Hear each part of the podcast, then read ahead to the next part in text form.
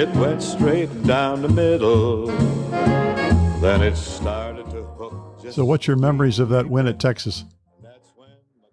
I wasn't playing very well. I remember playing the final round with, you can help me here, Bruce, the two brothers from Michigan.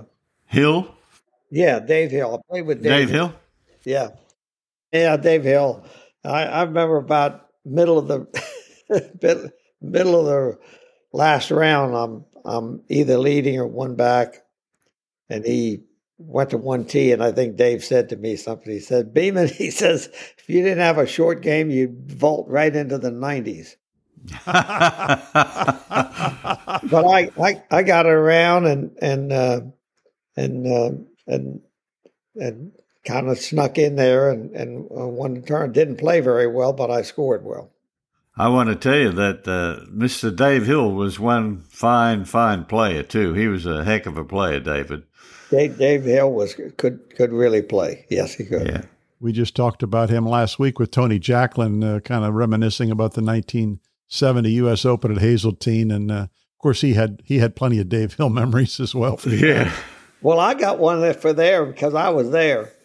You'll love this. I went there early and played practice round, and I went in the locker room, and Dave Hill was there, and I said to Dave, "Hey, Dave," I said, "this is some golf course." I said, "They really ruined a great farm here, you know." He was pretty outspoken that week, wasn't he? And he did that. He said the same. He didn't quote me, but he said it to the press, and I think Joe Dye fined him $10,000 or something. And you might have fed him the line, huh? That's right. I fed him the line. Yeah, I was hooting and hollering in the locker room, and he picked it up. That's funny. We hope you've enjoyed this short track of For the Good of the Game. And please, wherever you listen to your podcast on Apple and Spotify, if you like what you hear, please subscribe, spread the word, and tell your friends. Until we tee it up again, for the good of the game, so long, everybody. Whack down the fairway. It went smack down the fairway. Then it started to slice just a smidge off line.